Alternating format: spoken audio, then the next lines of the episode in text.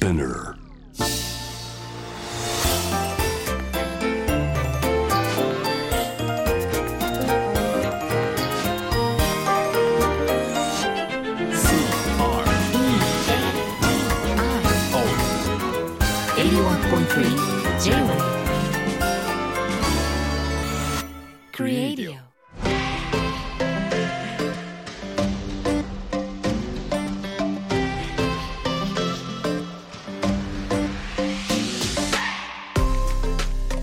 こんばんは粘土の佐藤貴ですこんばんは、クリストモコです。デザインを音で楽しむ J-Wave クリエイディオ。大木さん、クリスさんなんかまた平らになっちゃいましたね また遠くなりましたね。そうです リねモまあリモート。ですいやね私は鎌倉からちょっとリモート収録。で、大木さんは J-Wave のスタジオにそうですね。いらしていただいていてっていう。はいはい。まあでも、昨年の経験がですね。あるので、うん昨年ちょっとはい。こう、へこみ気味じゃなかったです、なんか慣れだって番組始まってすぐでしたよね、なのでそうでしたね。はいなのでリアルであんまりお会いしてないのにもう画面越しにみたいな感じでしたもんね、確かに、んそうですね。なんか、おっしゃクリエイディオ第2章っていう時にはいリモートになりましたからね。ですよねそうなんですよ。そうそうそうクリスさん、うん僕最近あ、はい。あはい。趣味ができたような気がするんですよ20年ぶりとかじゃないですかねままだ趣味と呼ぶにはちょっとまだありかもしれないんですけどこれはでも趣味になりそうだなっていうものをそんな大事なこと今すぐ聞いていいんですかね？え、え、どうしよう？20年趣味がない人がですよ。あんなに前のクリエイティブの第一章の番組で、はい。シーズン1で大木さんに趣味を勧めるいろんなマニアックな人呼んで、一つも刺さらなかった大木さんが。ありましたね。あ何ですか？23か月ぐらい前からなんですけど自宅の台所の蛇口がなんかこう緩くなっているのかパッキングがちょっとこう劣化してきてるのかわかんないんですけど、はい水がポタッポタって落ちるようになっちゃってですね、はい。直さなきゃな直さなきゃなと思いながらそのまま放置していてやっぱり水が出ず続けているのではい。気になってそれをペットボトルでうん受け止めるようにしてたんですけど。でそこでだんだんだんだんこう溜まっていく様子がすっごく楽しくてで日によって違うんですよ溜まる速度が。なので作業中もうん。あれどの23センチいってるかなとか思って見に行って、ああやっぱりこのぐらい溜まってたみたいな、うん。すごいもう仕事がちょっと手につかないぐらいこのペットボトルの 水の溜まり加減が気になっててで溜まった水を加湿器に入れてっていうのがすごい楽しいんですけど、でごめんなさい。それが趣味？なのでまだ、まあ、趣味の始まりって言ったらそこなんですよ。まだこれを趣味と呼べるのかわからないんですが確実に何かこうやりがいを僕は今感じてるなと。もうたまにもうたまりっぷりがあまりにも悪いとちょっとイラッとして水入れちゃったりなんかしちゃうんですよね、こうズルして。何してんだろうと。かしかも誰も見てないですよね。そうなんですそうなんです。で23日前なんですけど今度はあの加湿器がはい。故障してしまいまして。おお。なのでちょっとそれを修理するか新しいのを買うか迷ってるんですけどこのペットボトルに溜まった水の行き場が今ちょっとなくなってしまって、早くもちょっとどうしようかなと思ってるんですけどね。ええクリスもぜひぜひこれちょっとうん。クリスさんも試してみてください、それでも水道からのまず水漏れがが前提ね、させなきゃいけないですよそうですねそうですね。それ直したら早くやっぱりそうですかね、どんな趣味かとうん思ったけど、はい。いやーでも僕も今こうやって話してる間もはい。自宅でこう水がどのぐらい溜まってるかなってちょっとだけこう気になってるんですよね今。頭の片隅で。大木さんがはい。家からの方が良かったね、それ報告しますか今度。ねえ。はいそうですね。なるほど。いやいやなんか達成感ありますよオープニングから。あ本当ですか。佐藤大木がちょっと気になる趣味を見つけたっていう。いやー内容はさておおき。はい、うん。うん。今回は、えー私、鎌倉の家から、まあ、リモート放送ということでね、まあ、鎌倉基地局と呼んでるんですけど、大木さんに、あのーちょっと自宅で、はいまあ、大木さんにっていうのもなんなんですけど、ちょっと気に入ってるデザインのものおを見ていただくのはどうかという話で、はいはいはい。あいいですね、はい、そういう提案があって、いや、無理だろう、大木さんにって思ったんですけど、なんなんです？その感じってあるんですか、やっぱりデザイナーに何かデザインされたものを見せるってなんかすごい嫌ぽくなんかクライアントの方とかもそうなんですけどあ私ね嫌とかじゃなくてですね。なんかなんでしょう例えば初めましてでお会いした方から名刺いただくじゃないですか、はいはいはいであ可愛い名刺ですねとか言うと、うんうん。あちょっとやめてくださいみたいな。なんかいや本当にそういうちょっとあやめてくださいみたいなリアクションされること多くて。なるほど。なんだろうっていうのは。あそうか。私多分すごくなんていうのはあの大木さんすっきりしてるじゃない？あー家も、家も、私なんかいろんなものがある気がして。あー確かに。あでも決してそういうのが嫌いってわけじゃないんですけどね。僕はそれが楽だからというか自分のその生活スタイルに合ってるからやってるだけで、別にコテコテしてるインテリアがうわ嫌いとか全然そういうのは全くないんですけどね。そっかそっか、うん。じゃあ安心して出せますよ。ああいいですね。コテコテしたやつ。コテコテコテ背コテまあ脂ちゃっちゃみたいな。な、な、それこってり何あ、背脂ちゃしたやつはい出ません、料理は。出ませんか？えーっと、はい、ではまずね、いくつかちょっとう持ってきました。ん、お光ってはい、る画面越しに見えるでしょうか？はいはいリスナーの皆さんにもちょっと写真後で撮ってみてくださいね。撮りますから。はいはい。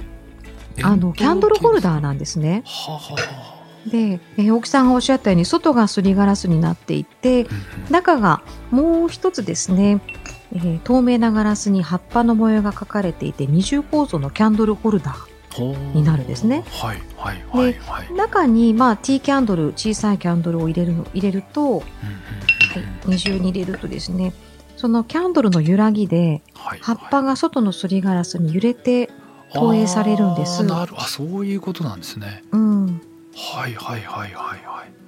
これはね、あの、いろいろキャンドルホルダーははい買ったり持ってるんですけど、うんうん。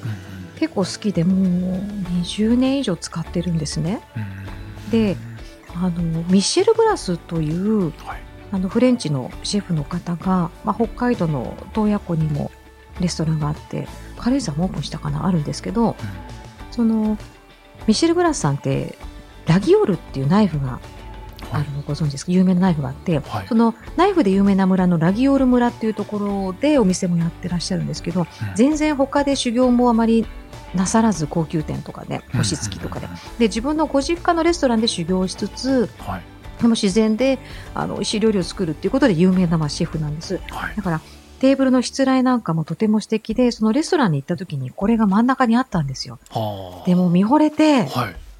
で、ちょうどその時は、あの、ホテルの、あの、ショップで売っていたので、あそうなんですね思い切ってわーっと思って買ったんですけど、はい今もう一つ欲しくて探してもなかなか全然探し出せず、売ってないんですよね。なので、大事にしてるものなんですけどね。結構キャンドルスタンドにして大きめですか、テーブルに置くにはそうか、そうかも。高さ25センチぐらいあねね。高さ結構ありますよねはい。重量もおっしゃる通り。うんあるんですけど最近でもそういうオーダーというか依頼が多いですね、海外の照明メーカーとかから、ええはいはい。そういうあのレストランとか自宅のダイニングのテーブルに置ける LED ランプで、キャンドルのような柔らかい光で表情がこう綺麗にあとは食事が綺麗に見えたりとかっていうニーズがすごくあってデザインしてもらえませんかみたいなお話はありますね。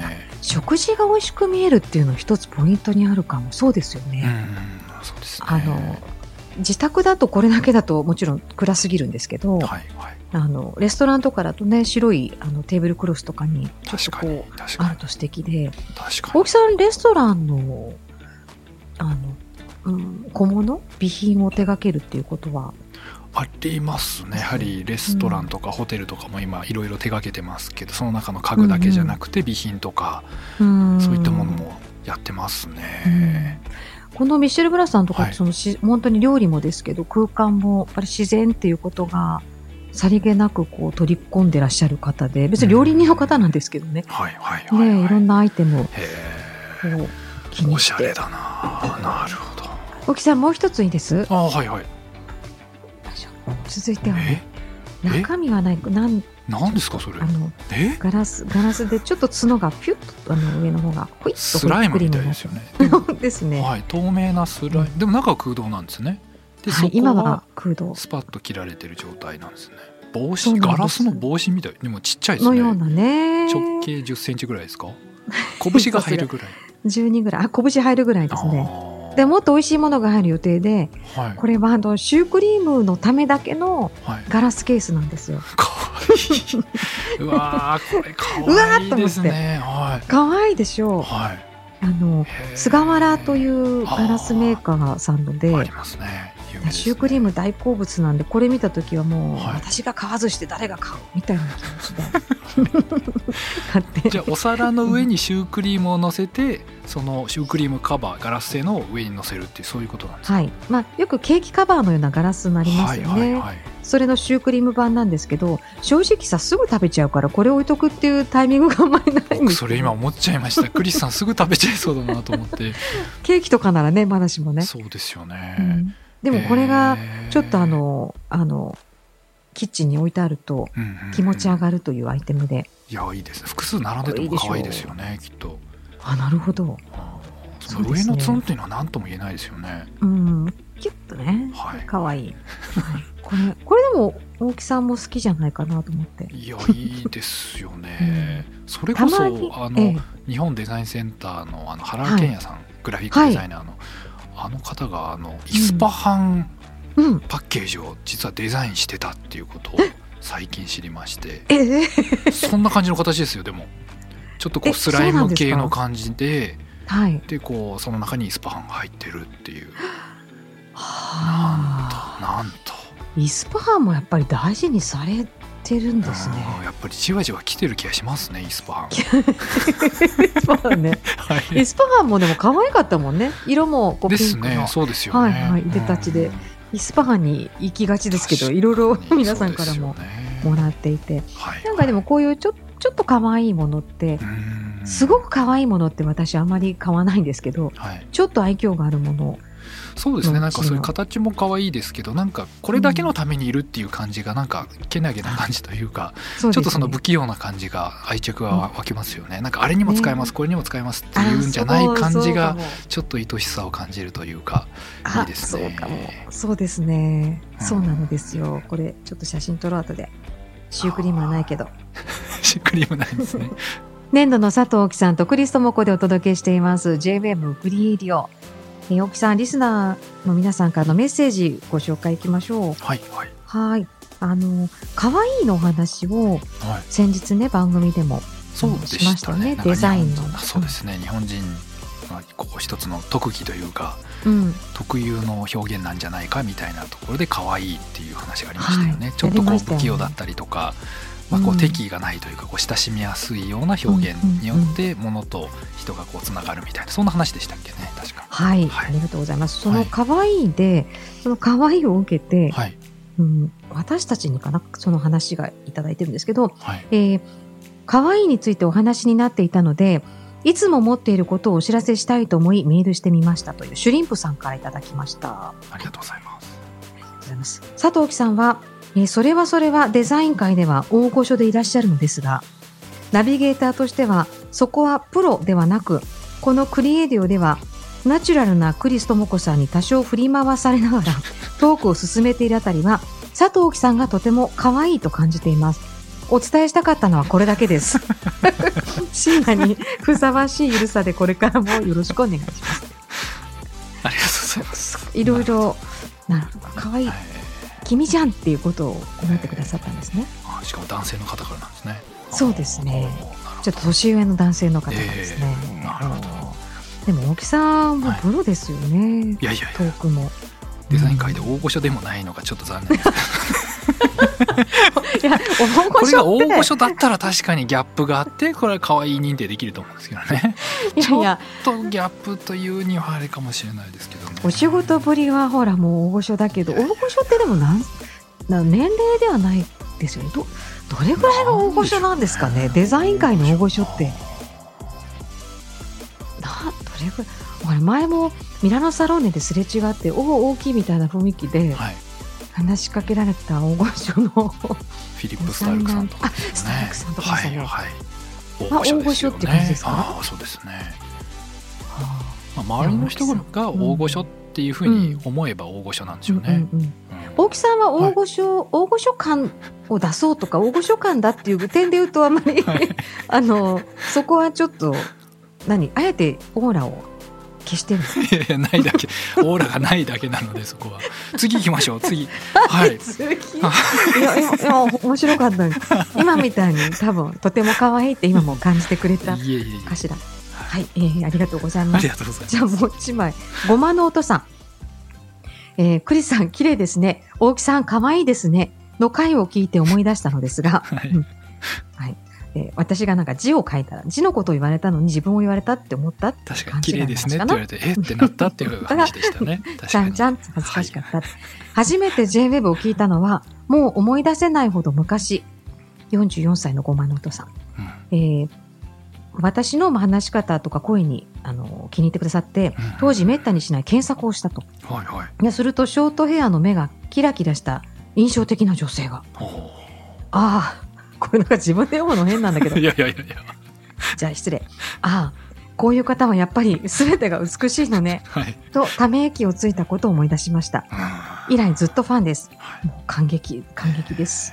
ありがとうございます。で、大木さん。はいはい大木さんはうんデザインのお話だと、スラスラと的確にわかりやすく、あらゆる視点から説明してくださるので、はあはあ、なるほど、などと感心していますが、膝から崩れ落ちそうな笑い声と、トイレの話で中学生のままのようなはしゃぎっぷり、荷物はなく、衣類は家か外か、食事は一日一食、興味が薄いのかと思えば、おやつ大好き、海外を飛び回り、きなこちゃんとデザインに身を捧ぐ、とにかく極端なつかみどころのなさはまさしく、世に言うギャップ萌えでは。え、可愛いの話でおっしゃっていたのは、つまりこういうことですよね。え喜んでいただけましたでしょうか。えークリスさんは綺麗ですし、大木さんは可愛いのだと思います。なるほどこれクリスさんは直球で褒めていただいてますけど僕これちょっとあれですよね結構はいディスられてるなっていう気はしますけどディスられてはいない。ですかねこれぐらいよく、うんやっぱギャップ萌え、ギャップですよ。いやーでも確かにデザインの話になるとすごいはい。うん。饒舌になっちゃうというかスラスラ喋っちゃってる、自分でもなんとなく気づいてて、すごいオタクっぽいから嫌だなと思うんですけどね。なんかうん。興味のあることすごい興奮して話すってなんかいや、いいちょっとじゃ恥ずかしいなと思って。大木さんでもも番組でデザインの話たくさんしてくださると、はい、はいすごくこっち的には、わはい。面白かったなと思って、大木さんたまに反省してますよね。そうなんですよ、ね、なんか、今のって大丈夫だったかな。なんか普通のこと真面目に言っちゃったなと思って、いやうんー、そうなんですよね結構面白いんですよ。まあ、そこと、やっぱりなんか、え、なんか、興味ないのかと思うと、すぐおやつのことは語るとかね。ううんん、トイレ大好き。トイレ大好き。トイレの話大好きとか。確かにギャップっていうのは可愛いの条件の一つですよね確かに、ですよね。うんあそういうことかも。だから、私はギャップがないんじゃない？クリスさん一貫性はありますよね。いやいやいやそうとは言ってないですけど確かにクリスさんはどこをどう切り取ってもクリスさんですよね。一貫性はありますよね。一貫性はないはずなんですけどね。そうなんですか。うん。あでもこの時確かそのはい。可愛いというのが日本,、はい。日本の文化におけるこううん海外で戦える一つの大きな武器なんじゃないかみたいな話はいがありましたけれど、ええええもう一つあるとして僕はあの曖昧さっていう、今一貫性でちょっと思い出したんですけどはい。あの日本人ってこう物事を曖昧にする美学っていうのがあるような気はして、やっぱ海外だとイエスかノーか白か黒かはっきりしないとコミュニケーションとしては不完全であるみたいなはい。考え方が前提としてなんとなくあったりするかなと思うんですけど、うん日本の文化ってなんとなくその間のグレーをこういかに曖昧にするかみたいなんで「ぼちぼち」って言葉とか「なんかいい塩梅」とか、まあまあ」とかっていうなんかそういう素敵な言葉があって、はい。あえてそこを曖昧にしとくことでなんか調和できたり今なんか分断の社会とか言われてますけど、うんうん何かそういうヒントがあったりするんだろうなっていうのは思ってたりはしますけどね、なのでこの間も、えーとええ。北欧のメーカーからはい。あのインテリアの雑貨をデザインしてくださいということで、うん。まあ、まさに今はデザインしてるでこの間提案したばっかりなんですけど、うん何かこう花瓶にもなるんだけど水差しとしても使えるみたいなものをご提案したら、はい。そういうカテゴライズされていないもの自体が初めてだったっていうことですごく喜んでいただいて、ななんでそういう何か機能が曖昧みたいなのも実は日本的な美意識とかデザインのこう可能性があるのかなとか、うん、あまたこう空間とか設計する時もはいちゃんとこう機能を考えるのは当然なんですけど、それだけだとなんか面白くなくてちょっとこう余白というか何に和室とかもそうかもしれないですね。何にでも使えるみたはい。そうな、ですよね。そういう空間を用意してあげた瞬間に何かそこがすごく魅力的になったり、こう価値が生まれたりっていうこれもなんかすごく日本人ならではの手法なのかなっていうのは思ってて、うん最近それは可愛いと並ぶものとしてこう曖昧みたいなのは、ね、うんなんかあの。今宇宙飛行士野口さん宇宙に行ってらっしゃるじゃないですか、はいはい。野口さんも3度目の宇宙だけど、はい。まあ、やっぱりすごく大事な立場にいらっしゃったり、はいはい。で極地研究家の方にもお話を伺った時にやっぱ日本人の人が、はい。あのなんでしょうそのトップというかうんうんうん。大事なところにいるっていうのは結構いい作用をするっていうのを聞きました、うん、やっぱりそのイエスかノーかとか、はいはい。あの責任感がある人がやっぱりなる職業はいってたくさん、はいい。まあ、いくつかあると思うんですけどそういうあの宇宙だったり極地っていうことになるとはい。そうするとあの責任感がある場合ってやっぱりその責任感はあるんだけれども、えーじゃあ誰かが皿洗いをしてくれてると思うと、うんうんうん。じゃあ自分はそれしなくていいと割と割り切って違うことに向くんですって。なるほどな、で今もしかしてとかあじゃあ時間あるからやろうかなってその曖昧の間がないことが多いらしくて、はい。そこが日本人の人は割とこう気がつくというかこうどっちにもイエスかノーだけじゃなくてするっていうことで、意外とその世の中いろんな人が集まった時に日本人のその曖昧さっていうのがすごくいいあの作用をするっていう話がはありましたよ聞いて。へうーん。宇宙飛行士で今思い出しましたけど、僕以前あのの？いやいや違うんです。あのに地球に帰還したての宇宙飛行士がインタビューに答えてる動画で、うんうん。で喋ってる最中にペンをうん。そのまま空中で手放したり、飲んでる途中のコップを手放してどんどん物を落とすんですよね。で本人もちょっとああそうか。重力あるんだみたいな感じで毎回拾ってて、慣れって恐ろしいなと同時に後遺症ですあの無重力空間だと棚っていらないんだって思ってテーブルも棚もいらなくなるんだなと。全てどこにでも物をこう置けるんだって思うともなんかインテリアの考え方全部変わるなと思って面白いと思って見てたんですよね。宇宙あの宇宙宇宙飛行士の方たち棚の中にいろいろしまってるけど確かに別にそこじゃなくてもいいわけですもんね。まあなので収納っていう一応分かりやす考え方はそうですね。収めておく必要はあったりとかはあるんでしょうけどその身の回りのものは多分置きたい場所にうん三次元的にどこにでも置けてしまえるんだなって思うとうん。なんかもう概念変わるなと思いましたけどね。無重力の家具ってどうなんだろうって思います。椅子もいらないですもんねそう考えると。そうなっちゃいますよね。あのデザイン界の中でははいあの裸を見られるのでこっぱずかしいと大木さんが言っていたえかな、はいはいそうですね。椅子うん、いらなくなりますもんね。なんで一つ条件変わるだけで全て変わるっていうのも面白いですよね。確かにうん。ね大木さん昔の家具あのアンティークはいとかってはい。まあ私別に古いものだけが好きじゃないんですけど、あ私も好きなんだけど、古いものの好きなところって、その用途が決められてないところがすごく好きなんですよ。はいはい今、大木さんがおっしゃったことってすごく、あ本当その通り、水差しでも花瓶にでもなるものが良くて、例えば昔の棚だと、うんうん。まさか CD がない時代のものでも CD 入れるとちょうどよかったりするときいいと思うんですけど、はいはい。でも結構 CD ラックとかね、用途で物って家具って売られる時代はもう終わったのかな？なんかそういうのが私ちょっと苦手で、用途を向こうから決められる。ででもクリスさん、うん。さっきシュークリーム専用の、そうそう、だからそれぐらいの、はいそうそうなんですよ。で、まさにそうで、うん。その、そうなんです。で、家具とちょっと違って、アイテムになると、その、これっていうのはなんだけど、家具とか大きいその棚、収納のものに関してそう思うところがあって、で確かに最近ってどうな、どうなのかなっていう。まあ、まあそういう議論もありますよねうん。ヨーロッパで。本棚ってこれ以上デザインする必要あるっけ？みたいな話。本っているの？うんみたいな全部デジタル化されていってるのでうんみたいな話もあったりはしますけどね。でもやっぱりそうん緩く作ってるものの方が長生きする印象ってやっぱりありますよね。これ専用にしすぎない方がみたいなところある気はしますけどね。そうね。ゆるく作ってる方がね、そうですね。J-Wave クリエイディオ、今夜もお別れの時間がやってきました。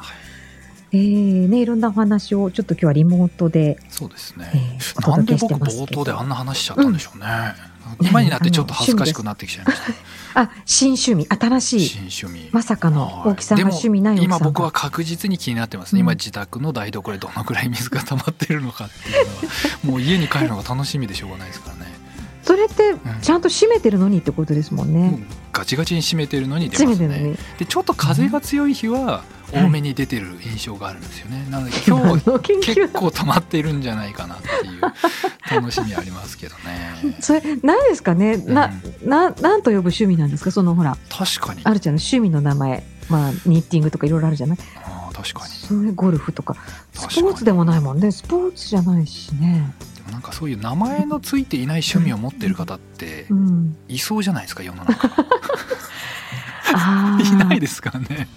それ面白いかもしれないですね。うんちょっとリスナーの方々がもしうん。一般的な名称はないけれど自分はなんとなく気になったりハマったりしてるぞっていう行為というか、濃いね。はい、それをまあそれを僕は趣味と呼びたいんですけど、私なんかアドレス帳を写すのが好きで、アドレス帳を写うんす、あのほらあの ABCD とかああいうので住所録あるじゃないですか。デジタルですか？あうん。うんそれはあえて手書きの。手書きのやつで。はいはいはいはい、もう。でありますね。それをあの写し替えるっていうのが趣味なんですよ。えある時。ー、写し替える。これなこれ誰ともシェアできてない趣味なんだけどうわちょっと僕勇気づけられましたね。なんか同じぐらいのレベルの趣味をはい持ってるんだなお互いって思いまちょっとしたねスストレスフルなとストレスといううんうん。かそのちょっとそういうことしたいっていう時集中したい時にはいはい。新しい真新しいアドレス帳に全部写していくのが楽しいんですよ住所を書いていくのが。あーいいですうねこれでもそういうの名前がないなと思って。こういうのでいいですか？確かに、まあ、それと同時に僕のこの趣味に何かいい名前をつけてくれる人がいたらそれはそれで嬉しいですけどね。言いやすいですからね。えっとそうね。うん。水がドリッピングなんか落ちてきてる水を拾ってはい。それを、えっと、加湿器に入れてるんでしたっけ？そうですね。そうですね、うん。まあ、僕そういうプレーをな何と呼ぶか。まあ、ちょっとしたコレクター心理も働いてるような気がします。ねこう水を集 集まってるというか集めてるというかおたまったたまったみたいな楽しみがありますからね、面白い方にもいけそうだし深い方にもいけそうですね。いけるかもしれないです水だからね。そうですね。ちょっとじゃあこれは、はい。あの私もだけどリスナーの皆さんも宿題みたいなちょっとおあこういうこういうタイトルいいんじゃないっていう場合はまだ青木さん引き続き、そして僕それ履歴書に修理しないでお願いします。そうす。ですね。そしたら僕、うん履歴書にはそれ書くようにできますよね。趣味特技の欄に、そのなんちゃらなんちゃらみたいなのを、はい、書けるようになりますよね。履歴書出すタイミングなんでしょう まあそうですね。まあなんかね趣味としてうんちょっとじゃあ思いついたあの方ははい。また番組クリエイティブのウェブサイトからぜひぜひ送ってください。あと、はいもしあまり人とシェアしてない趣味があればはいそんなお話もですね。面白そう、うん、お待ちしております。はい、今日もありがとうございました。ここまでのお相手は年度の佐藤大樹と。クリストモコでした。